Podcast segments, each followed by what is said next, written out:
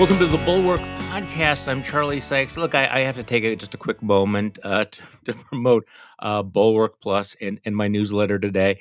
Um, well, not so much my newsletter as the illustration in the newsletter by the, our brilliant art director, Hannah Yost, who um, put together the painting, The Staff of the October Revolution, with superimposed picture of Bill Kristol. Now, this is kind of inside baseball. I understand this, but there's an Arizona state senator named Wendy Rogers who is not at all completely batshit crazy, who put out a tweet yesterday saying, I'll, I'll, I'll just read it. Bill Kristol, son of Trotskyite communist Irving Kristol, is attacking me for fighting for election integrity and for praising Glenn Youngkin for supporting forensic audits. Stealing elections is a very communist practice that we Americans reject Bill, maybe move to Venezuela. Um, so first of all, yeah, Bill Kristol, that well-known neoconservative, uh, Trotskyite communist, but also, I would really pay good money to hear Wendy Rogers define Trotskyite. I would just like to hear her discuss the history of that, what that all means. My point in the newsletter, though, is we just need a better quality of of of insults. I mean, we've we've dumbed everything down. We and I, I do think it's among the, the worst things that Trump has done is he's shrunken the vocabulary of our democracy to the level of a of a sixth grade mouth breeder. I mean, seriously. It's just, could we have could we have a muse of invective to just help just raise the level if we're gonna we're gonna throw this stuff around. It's you know, Arizona congressman throwing around Trotskyite communists and then of course you have this contest in the state of Ohio between Josh Mandel and JD Vance, who can put out the dumbest, dumbest possible tweets. So, um, welcome back to the podcast, David Priess, uh, COO of Lawfare. Good to have you back again. Hello, and I'll put in a plug here too for for your newsletter that people need to be seeing, and I mean seeing because that image, the the iconic image of, of Trotsky seated at the table and the other communist leaders at the time of mm-hmm. the October Revolution in Russia all around him, and then the beaming, smiling Bill Kristol. It is priceless. It is cl- well, you know, Hannah, Hannah Yost is one of our um, is one of our genius uh, staff members who is just she's got this well stocked mind, and so I I put together this this random newsletter, and she immediately is able to put together the the art. So that we have so much to talk about today. I want to talk about the Claremont Institute trying to gaslight America mm. by retconning the role of their uh, their senior fellow, um, the seditionist John Eastman. I think that's interesting. Um, we have a lot of back and forth about uh, how things are going with the January sixth committee. Uh, but I want to back up a little bit, and I know that it's Tuesday, and this took place on Friday. But um, I, I just, in, in, case people haven't heard it, Bill Maher uh, had a, I think it was like an eight minute monologue about the slow rolling coup. And whatever you think about Bill Maher, and I'm guessing that most of you have very mixed feelings about Bill Maher, I thought I thought this was a a must watch uh, episode, and I thought that he made uh, well. I, actually, I thought he was just you know dead on. Here here is his prediction for the future. This is Bill Maher from from Friday night. Here's the easiest three predictions in the world. Trump will run in 2024. He will get the Republican yes. nomination. Yes. And whatever happens on election night, the next day he will announce that he won. Mm-hmm. I've been saying ever since he lost, he's like a shark that's not gone, just gone out to sea. but actually, he's been quietly eating people this whole time. And by eating people, I mean he's been methodically purging the Republican Party of anyone who voted for his impeachment or doesn't agree that he's the rightful leader of the seven kingdoms. Little, little Game of Thrones reference there. So, David, he's absolutely right there, isn't he? He's he's right up to a point. I, I agree with him on the first prediction. I agree with him on the second prediction, barring something dramatic. And the third prediction, we already have evidence of it. Um, yeah. th- this is what he does. Anytime something doesn't go his way, he, he claims it's fake. So I don't think that's much of a prediction uh, yeah. as much as it's just acknowledging reality. But I disagree with what he, he said there at the end of the quote, which is that Trump has been involved in a methodological purging mm. of the party. Trump doesn't do anything methodologically. Um, Trump has not been doing this. The party has been methodologically purging itself. This is a dynamic that Trump was a part of, perhaps a catalyst for the dynamic, but you're giving Trump way too much credit if you're saying that since the since his defeat, he has been sitting there like Snidely Whiplash, the villain of the old days, twirling his mustache, plotting this. No, he has not been method. He's been occasionally putting out messages which then get disseminated to the party, but people aren't treating those as guidance from on high. They're already doing that kind of purging, and this just encourages them to keep doing it. All right, I I, th- I think this is an important point here. I, I do think I think I think it was Chris Krebs, uh, the uh, cybersecurity uh, mm-hmm. chief of elections under under Donald Trump, who was fired for saying that the election was was fair and free. Uh, um, over the weekend, he said Republicans have lost control of this. I mean, this is a conflagration, and that it may look like they're the leaders, but right now um, it's uh, it's gone beyond anything they expected. Maybe they thought it was going to be, you know, a small controlled burn. Maybe they thought they were going to have a campfire, and now it's a raging forest fire, and they just try to stay in front of it. So you look at people like Steve Scalise, or you look at people like uh, like Chuck Grassley. Um, they are right now, they're supposedly the leaders of the Republican Party, but um, a real sign of their weakness is the fact that they are afraid to mm-hmm. tell their own followers, their own constituents, the truth. Right. Um, and and you're right about Donald Trump. Um, you know, he may be you know feeding the fire and pouring kerosene on it, but um, he's as much a follower as a leader here.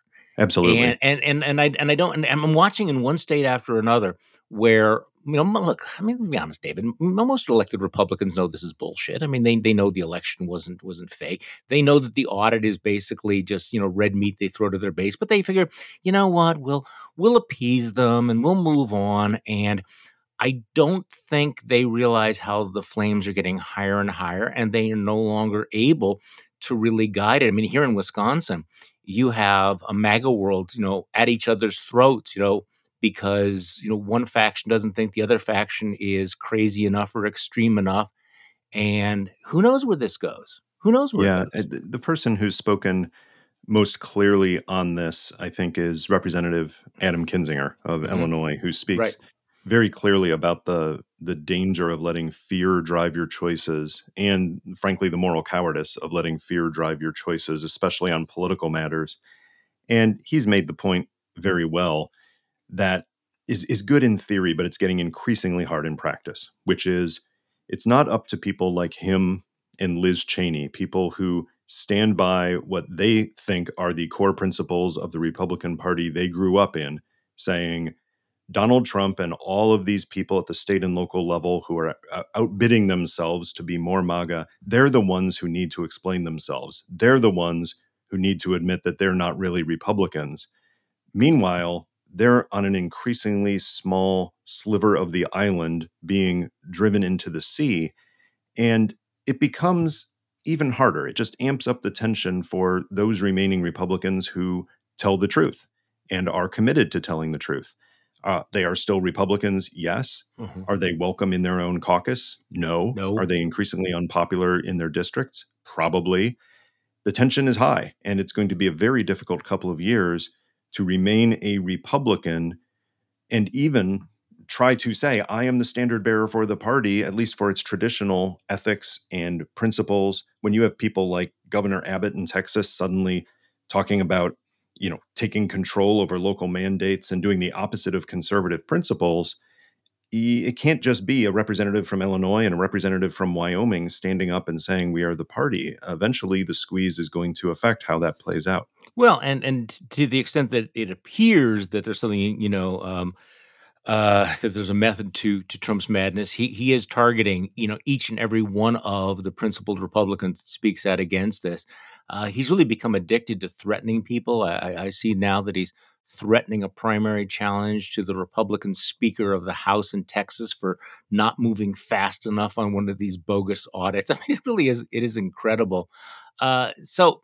Uh, let's talk about the January 6th committee uh, briefly. Sure. Uh, you folks at Lawfare had a really detailed article about all of the activities. There was a, a brief panic last week when there was a suggestion, which I don't believe was accurate now in retrospect, that the, the committee was not going to enforce its uh, subpoenas with criminal referrals.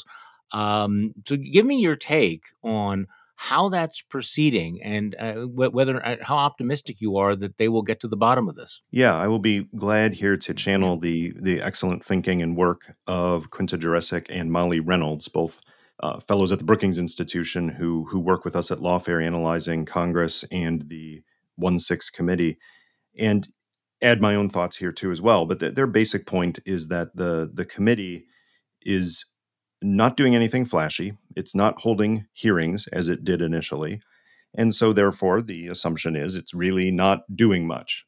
And they say, hold on. Uh, if, if, if you look at it and that's what you see, you need to look a little bit further because there's a lot going on. The massive document request that they gave that the Biden administration has said we are not going to assert executive privilege on behalf of the former administration. So, National Archives and Records Administration, go, you know, give them all the data.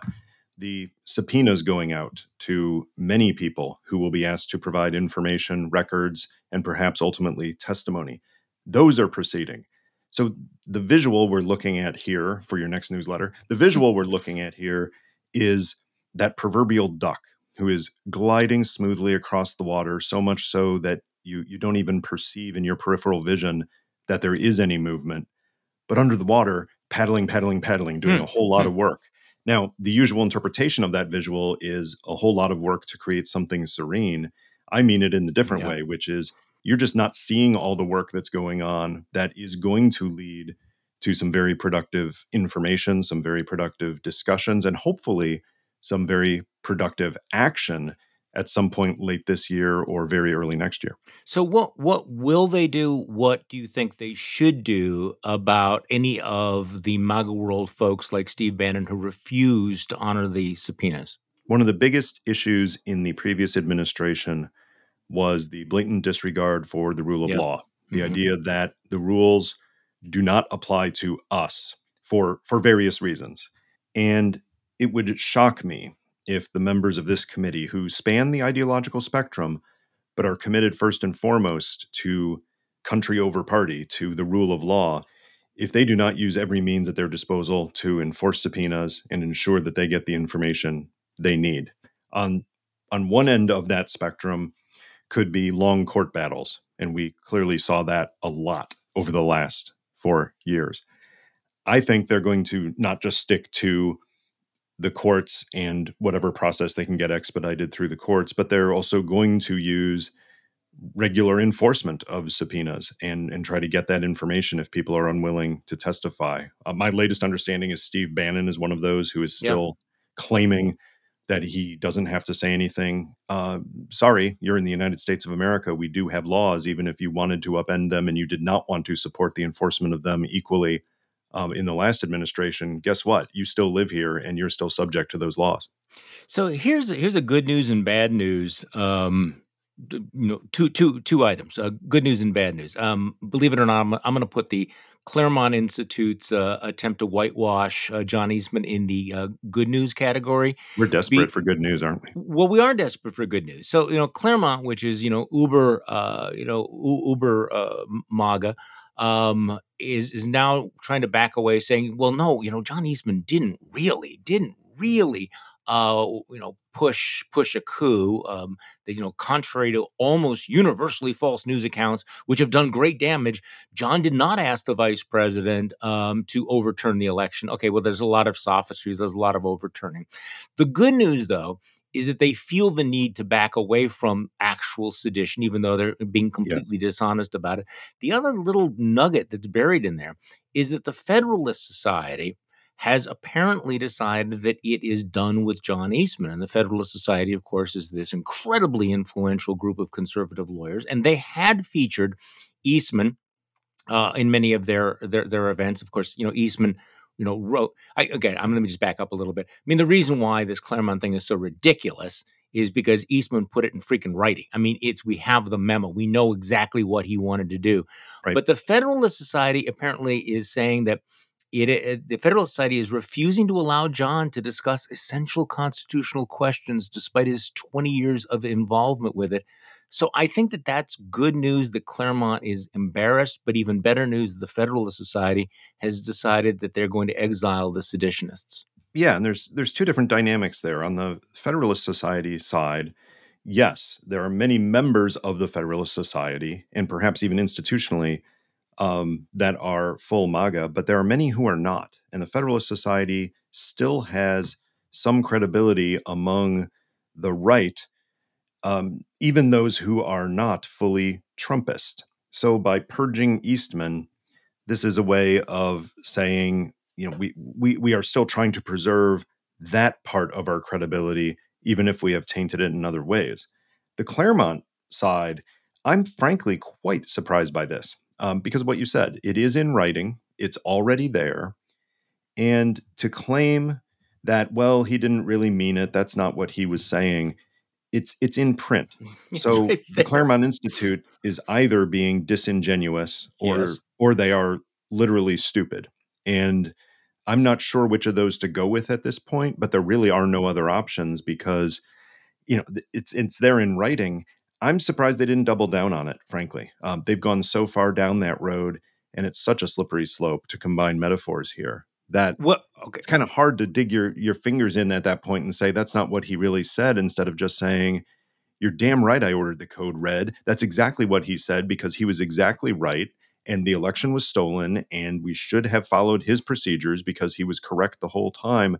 I thought that was a more likely I think you're right. game for them. Okay, so th- this was the good news. The bad news f- follows along with this because you know, in in MAGA world, never apologize, never back off is is usually the the mantra. Um, and uh, you know, look, I, I sometimes have a have a dark view of what's going to happen. I, I have to say that that the timeline we're in right now, there's at least one aspect. I'm going to play the audio. I'm going to warn you about it. It will trigger you. That is the the most dystopian, which is that Donald Trump is not only doubling down on January 6th, he is really leaning into it as a good thing, um, that it was an assault by patriots.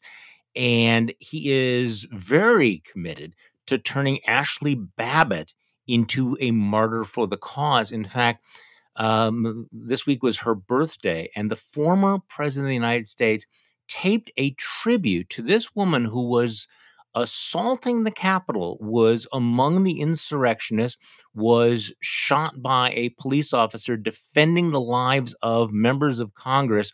And Donald Trump, who up until five minutes ago was always, we back the blue, we back the badge, uh, is now all in in uh, defending Ashli Babbitt and turning her into a martyr of the MAGA cause. Th- this is a short soundbite, trigger warning, of Donald Trump, uh, Donald Trump's taped tribute to uh, insurrectionist Ashli Babbitt. We must all demand justice for Ashli and her family.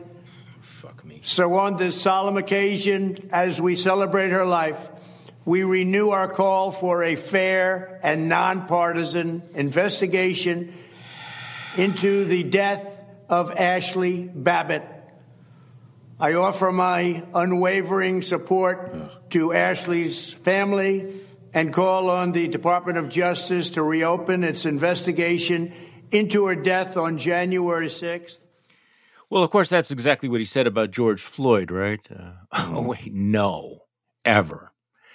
So, David, this is what concerns me the most is that you have the president uh, really celebrating an act of violence against our democracy. So, Hmm. uh, of all of the demagogic things that are being said out there, I mean, he's at the he's at the the leading bleeding edge of this, isn't he?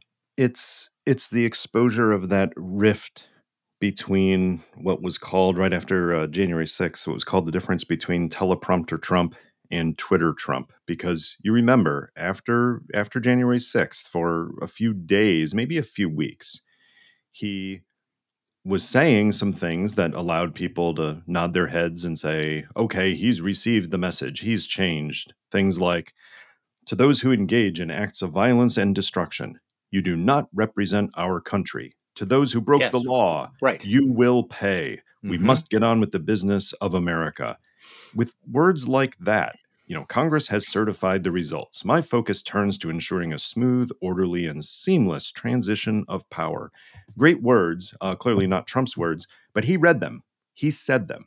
Those were things after January 6th that he seemed to be saying about Ashli Babbitt and the rest of the protesters.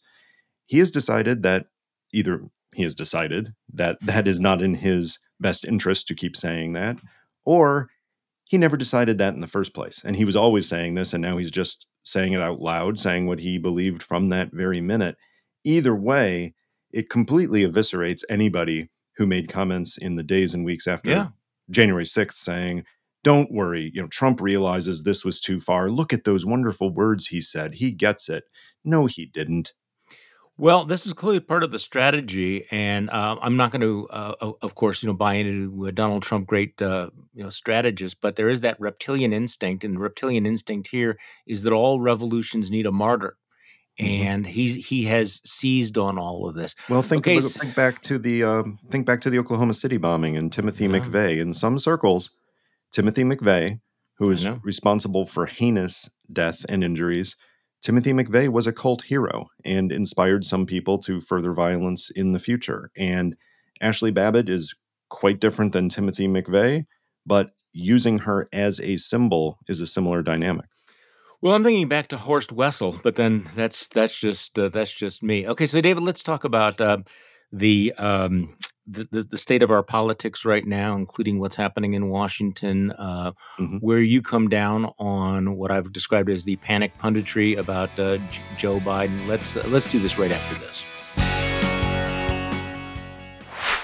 If you're a fan of this podcast or any of our other podcasts here at The Bulwark, I really think you're going to enjoy our newest edition. It's called The Focus Group, and it's hosted by our own Sarah Longwell. Maybe you've heard Sarah talk about these focus groups that she conducts, but now she's actually sharing real audio from the participants.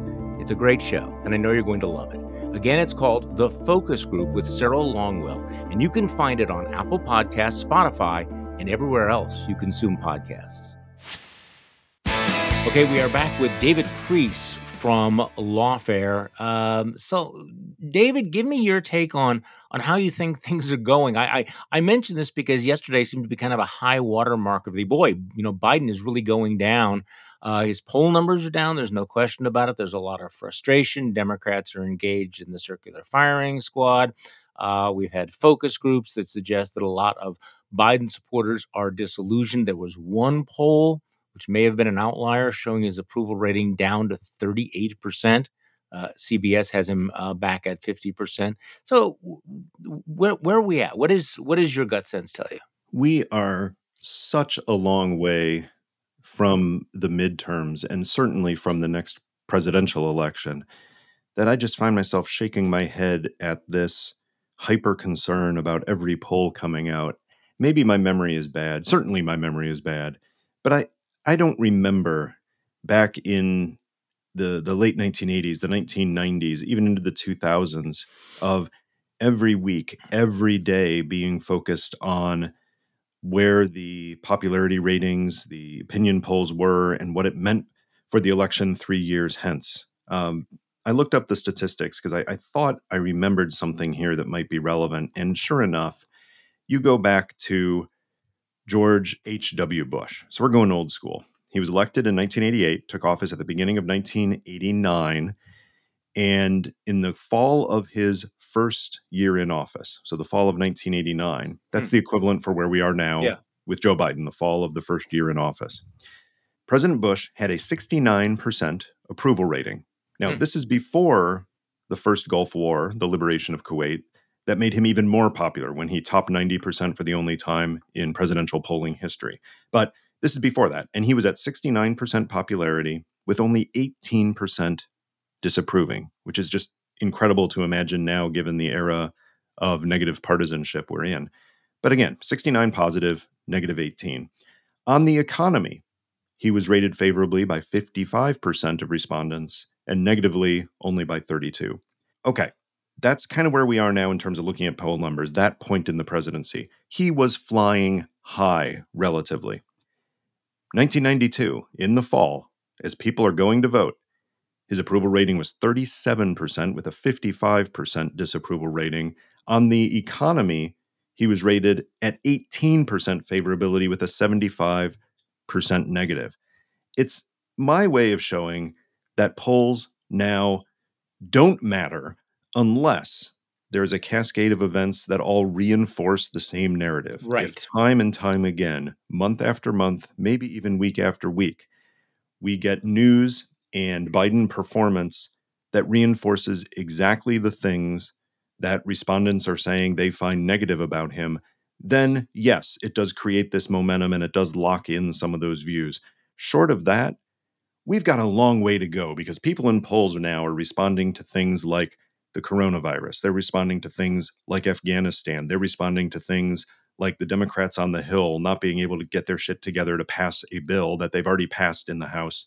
You you've got this issue of all of these things happening at once. Those things won't all be happening a year from now and certainly in the summer of the next election season for the president. So we all need to calm down Yeah. a little bit Yeah. about where things are and stop trying to predict things year. We're not very good at predicting things weeks or days out. What gives us the hubris to think we're going to predict an election several years out based on an opinion poll that comes out today? Well, also, um, we, we need to rem- remind ourselves how quickly we forget things, right? So, uh, Will Saletan, I think, has an interesting tweet. He says, Here's my prediction. We're at a low ebb in Biden's presidency. Soon the infrastructure and reconciliation bills will pass in some form. A year from now, COVID will be largely under control. Supply chains will be restored, and the Afghan collapse will be forgotten. I could be wrong, but that's my bet. You know, again, he could be wrong. Um, but but yeah, a lot of the stuff is going to be a long time ago. But you made an interesting point when you said that um, the you know the, the damage can be done if things reinforce an existing narrative. The one area uh, that I'm picking up, though, um, is uh, is is that the Biden administration is not good at marketing. Um, and there are doubts about uh, Joe Biden's communication skills, and they're not going away. Right. Uh, you know, Yeah. the communications team yeah. is, and I'm not pointing a finger at any single individual, but as a whole, the communications team has been horrible because Well, there have been things that have happened that have been positive for a, a great number of Americans. Whether you agree with them politically or not, there have been things that have been done in this administration Sure. That are that are goods that can be sold and that selling has not happened. It's almost like the deliberate strategy is we're going to quiet down the presidency so much that we hope people kind of forget there's a president. We're not Well, going to put him out there much. We're yeah. not going to talk much. We're not going to sell his successes we're just kind of going to walk this back and maybe let congress take the lead for a change well when congress takes the lead you're in trouble Yeah, if if you're if you're not out there, then um, you've created a vacuum, and and I think the biggest message fail, and I'm certainly not breaking any new ground here, is is is on this whole uh, spending package. Uh, Tim Miller has a piece uh, up at the Bulwark today. Uh, based on the new CBS poll that shows that only 10% of people even know what you are fighting for. 10% of Americans know um, really know much about that Build Back Better plan. Terrible phrase. They can't tell you what's in it and uh, th- you know, f- frankly, that's the job of the president. It- It's I'm, seeing on Twitter how well, the media needs to do a better job. No, when you're blaming the media, you're losing. The president needs to do this. And Larry Sabato made this point on the podcast yesterday that Bill Clinton, for all of his flaws, he understood this. He would come out and he would push micro policies. He would, you know, shine the light on on this or that good thing. Joe Biden's team and the Democrats just haven't done it. So all we know is that it's $3.5 trillion, this big boatload of money, which does as much, I, I think, messaging for the Republicans as it does for the Democrats right now. What do you think? Yeah. What's missing is the bumper sticker, and Yeah. and Larry Larry led to this with his comments yeah. yesterday. But you think about some of the greater successes in passing legislation and uh, enacting policy in the last several decades. Again, whether you agree with them policy wise or not, but they can be boiled down often to two words: um, reduce crime, lower taxes, fight terrorism, uh, provide health care you have a bill that may be thousands of pages that may have all kinds of nuance that can be picked apart. But when the president and the president's communications team can go out there and say about the crime bill it's all about reducing crime and doesn't Right. everybody want that? Or this proposal is all about cutting your taxes. Doesn't everybody want that? Hmm. This is about fighting terrorism because we don't want another 9-11 don't you want to fight terrorism? Well what's the what's the slogan here? B- build better doesn't work. That that is does not tell people how it benefits them specifically without that bumper sticker, you're failing as a communications team. I, I, I think so. I mean, there there have been some efforts to push uh, forward on the child tax credit, which has some mi- mixed polling. But you could certainly say, uh, you know, this is a pro-child, pro-family legislation, unless they're reluctant to do that. There are things that are in there. The problem is that the the lack of specificity just sort of leads the you know, uh, contributes to the uh, I think suspicion that it's just one of those these omnibus cromnibus shit sandwich bills packed full of pork and goodies and giveaways. I mean, these things are usually nightmares, and the public, you know, may you know hold their nose and support it. But um, I do think that the, this this is my this is my concern is though that is that Biden is contributing uh, to this sense that maybe he's lost a few steps, that he's not leading, that he's not articulate, uh, that um, that that he is he he's not the presidential figure that we had hoped. And I'm saying this because I'm hearing this from even from Democrats and and uh, Democrat leaning independents that you know they may support some of the policies, but those lingering doubts about Biden himself are are there um, Absolutely, and, and, it was and, fascinating and, on this note yeah, to listen yeah, to the on. podcast with Sarah, the the new focus group episode that that she had with the focus group of Democrats, and the fact that they don't see Joe Biden as a leader, and even if he were to lead, they're not sure they'd follow. That's fascinating. Well, I, I don't want to. I don't want to. You know, have too many spoiler alerts here. I mentioned in my newsletter. I've listened to another focus group. I'm going to be doing the, her podcast for next week. Ooh. And and this one was um, was not terrible. Um, but I would say that Democrats do have an enthusiasm problem. Um, but I mm. also think it's important to underline that that none of the people that I heard um, have any interested in voting for Donald Trump again or regret the mm-hmm. fact that Biden beat Trump this time around. But there are doubts about this, and also the question of where where's Kamala and um, why has her stature not grown in the vice presidency? Because I think there's real anxiety that if if Joe Biden, you know, can't go the distance or is going to be a one-term president, is she really up for it? And I'm just not sensing a lot of confidence there.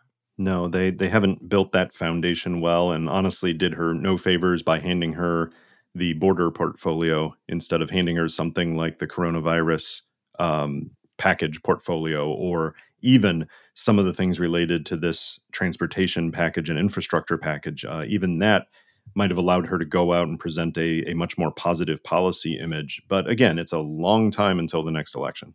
It is. Um, okay, so here's something that I know nothing about, but which I sense you are an expert in or have some uh, some insight into. Uh, last week, we we heard that the CIA is creating a new center focused exclusively on gathering intelligence about China and countering its espionage against the United States, which the Washington Post describes as another sign that senior officials are preparing for an all encompassing years long struggle with Beijing. So, give me your take on this. I mean, my first reaction was, "What we're not doing that now. We really haven't done this. So, so what's what what haven't we been doing, and why now, and what does it mean for the future? You, have hit the things. you've hit the yeah. nail on the head. For mm-hmm. me, I get so frustrated with these dramatic headlines about you know CIA will now focus on China. Yeah, wait, there there can be. I mean, there can be such a thing as a transformative reorganization. I mean, you can take any kind of bureaucracy and put the pieces together in a new way that does create real change. And I'll point to CIA after 9 11. There was a dramatic shift of resources, um, people, but also other resources, uh, collection platforms, and other things. But a huge shift where you, you picked up people and suddenly they were working terrorism when they were not working terrorism before, and other issues were fundamentally less covered because of it. That's transformative for an entire generation in terms of how you do business we all we have nothing in the new announcement that says we are shifting hundreds or thousands of people to start working on China because we haven't been doing enough. No, what they're talking about is taking all of the intelligence collectors and analysts and engineers and science and technology and digital innovators, all of them who have focused on China. And instead of reporting with some other groups to a common boss, they will be reporting to a boss that is only the boss of China. That is this mission center concept. Mm. That's it. That's what they're talking about. Is that important? Yes, it shows a, a certain focus. It may help the director, Bill Burns, and his deputy, David Cohen, focus a little bit better on China, but it's not a, a fundamental transformative difference. In the announcement, though, they, they did announce a few things that are interesting. They announced a few other organizational shuffles about where Iran and North Korea would be bureaucratically, but it's the same kind of thing. On the technology front, however, they had some really interesting initiatives. They talked about having a, a new chief technology officer who would have a corporate board uh, underneath her or him. Hmm. They talked about a new technology fellows program, which is something that has bedeviled the intelligence community forever, which is how do you get people who have real emerging technology expertise on everything from AI to quantum computing to biometrics to 6G technology? How do you get these people who are in the corporate world in America? How do you get them to contribute to the intelligence community for a year or two and then go back to industry? Yeah. We haven't cracked that nut yet. And they're actually trying to do that with a new program that they're willing to break down some of their, at least it uh, implies that they're willing to break down some of their previous reluctance to do so. Um, to me, those things are more interesting. And I, I talked with a former senior CIA analyst and emerging tech guru Martin Rasser on today's Lawfare podcast about these very technology issues in the CIA announcement and how those are much more interesting and much more important for national security than shifting around some of the deck chairs in the organization, which has received most media attention. So, are there any other stories that you are particularly interested in, or that you've been been watching? I have something in my back pocket, but any anything that uh, that that you uh, that that you're obsessed about this week? Yeah, I'm I'm fascinated by the the jockeying that's going on. We alluded to it at the top, but we're we're now in the fall of the the first year, which means uh, midterms are just 12 months away, or very close to just 12 months away. Uh, the jockeying that happens over the next few months, we've already seen some people say they're not running again, right? And in some cases, those have been you know shrugs of sadness. Uh, Gonzalez is one. In other cases, it's been nods of, yeah, of course, that person won't run again. But we're in the period where people are going to have to make those final decisions if they haven't already, which then allows people to decide are they fully into the race or not. In most places, that has already happened. But there's a limited time left to decide what are the contests going to be going into the midterm elections. And I think what happens probably within the next couple of months uh, will will give us a lot of flavor, uh, especially within the Republican Party, of are there going to be viable candidates running in open seats um, that are not full MAGA? Hmm. And on the Democratic side, are there going to be candidates running who are in the Slotkin Spanberger mold mm-hmm. of uh, more moderate, defense focused Democrats? Um, or is there going to be some kindling, some idea from all of this fight over what's going to get passed out of Congress? Is, is there going to be a push for more uh, progressive candidates to try to take over some of those moderate districts? Uh, that's a fascinating dynamic to watch politically, and I think the next couple of months will be crucial for that. So you're a deeper thinker than I am because I'm fascinated by this story about uh, all of the um, you know fake gifts that the Trump administration, the Trump officials got from yes. the, the South. I love this story. Uh, give the Saudis credit. Tell oh, yeah. tell the story about what happened here. Let me just read the beginning of this uh, the New York Times story. The Saudi royal family showered Donald J. Trump and his entourage on his first trip abroad with dozens of presents, including three robes with white tiger and cheetah fur and a dagger with a handle that appeared to be ivory. Little that followed went right. A White House lawyer determined the possession of the furs and dagger most likely violated the Endangered Species Act, but the Trump administration Oops. held onto them, failed to disclose them as gifts. On the last full day of Trump's presidency, the White House handed them over to the GSA, the wrong agency, rather than U.S. Fish and Wildlife, which seized the gifts this summer. At that point, there was a surprise. the furs from an oil rich family worth billions of dollars were fake.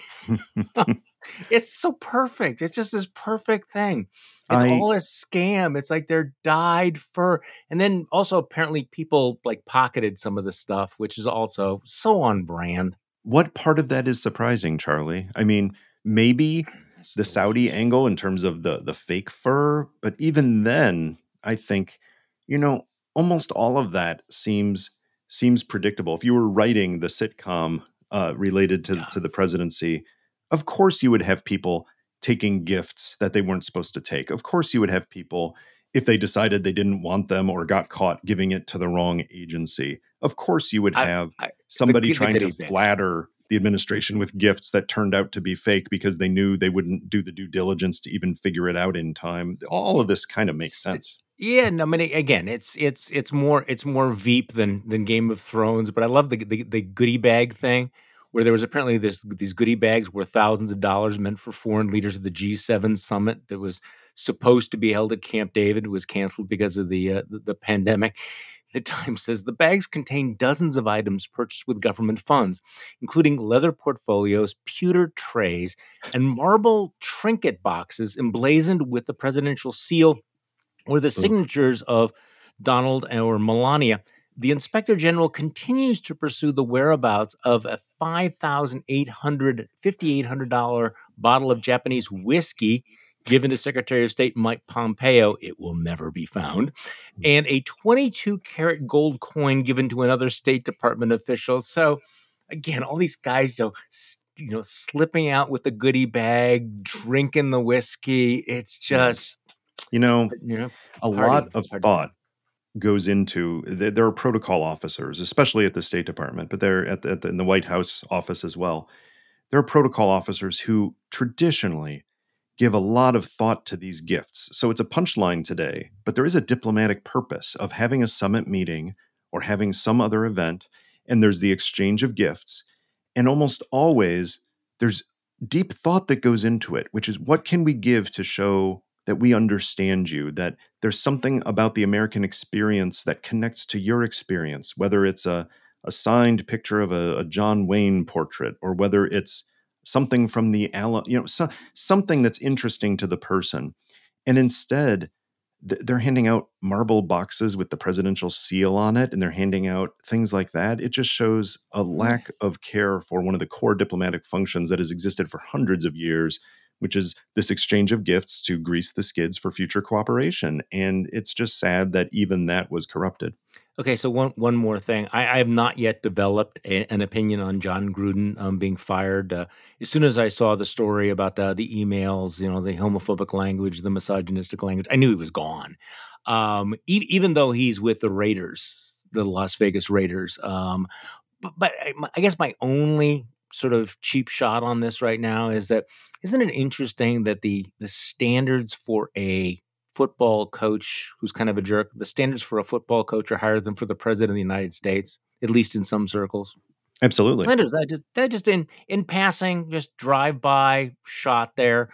I've never, you know, I you you would think that the, coach of the Raiders would be able to get away with anything, but I'm just I'm just waiting for the right wing media ecosystem to rally around Jon Gruden as the latest victim of cancel culture, when the guy was basically a you know a bro jerk. But whatever, I well I think know. there's a there's there's a difference between the NFL and presidential politics, which is the NFL has the mediating influence of advertisers, and so if it looks like to the league that there is a jeopardy of protests and boycotts and things affecting yeah, right. advertisers, they're going to care much more so than the president who can speak directly to the people and have people cheering him on.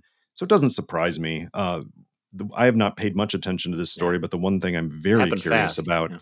is what it exposes about the culture of the Washington football team, because apparently that's where mm-hmm. a lot of mm-hmm. this happened. And the seizure was of thousands or hundreds of thousands of documents and emails and texts well, what was going on with the rest of the people around the team? It's unlikely Jon Gruden was the only one doing this. And are we ever going to find out exactly how toxic the culture was there? I'm I'm guessing we are going to find this out, and I'm guessing that Jon Gruden was not the only one. Okay, so there's one other difference, of course, between football and American politics, which mm. is that when you lose the game, you have to admit you lost the game. I mean, you you can't stand there going, "We was robbed. It was no. It was a big." You know, you can't come back a week later and and say that that was a big lie, but that's so obvious. Um, you know, it's it's interesting. So many of the people that are caught up in this MAGA stuff, uh, the kinds of people that would have. Uh, you know preach sport you know being a good sport to their own kids mm-hmm. in the mm-hmm. past and and that's that's part of the cognitive dissonance